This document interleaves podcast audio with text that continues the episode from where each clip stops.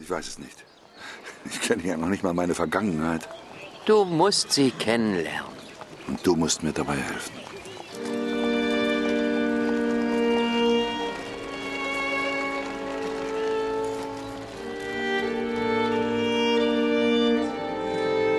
Ich bin auf der Suche nach meiner Vergangenheit und meiner Identität.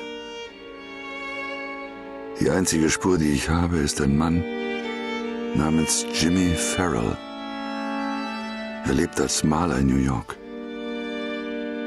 Mein Arzt, Dr. Baker, hatte mich in einer Heil- und Pflegeanstalt eingesperrt und später versucht, mich umzubringen. Aber ich bin ihm entkommen.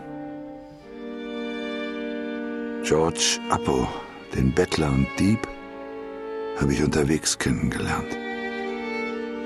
Erst allmählich merkte ich, dass unsere Schicksale miteinander verbunden sind. Denn Dr. Baker hat den Bruder von George Appo umgebracht. Nun waren wir beide mit der Independence nach New York gereist. Ich in einer Kabine und er als blinder Passagier.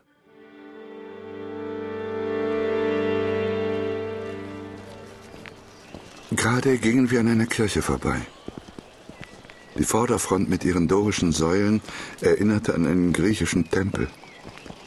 Dagegen stach der hohe spitze Turm an der Rückseite des Gebäudes seltsam ab. Apo achtete gar nicht auf das Gebäude. Sein Blick wanderte über die Leute vor uns auf dem Gehsteig. Darunter waren viele vornehm gekleidete Herren. Da vorne ist das Astors. Gutes Hotel. Ach, was hab ich da früher verdient? Du hast mal im Astor Hotel gearbeitet? Gewissermaßen.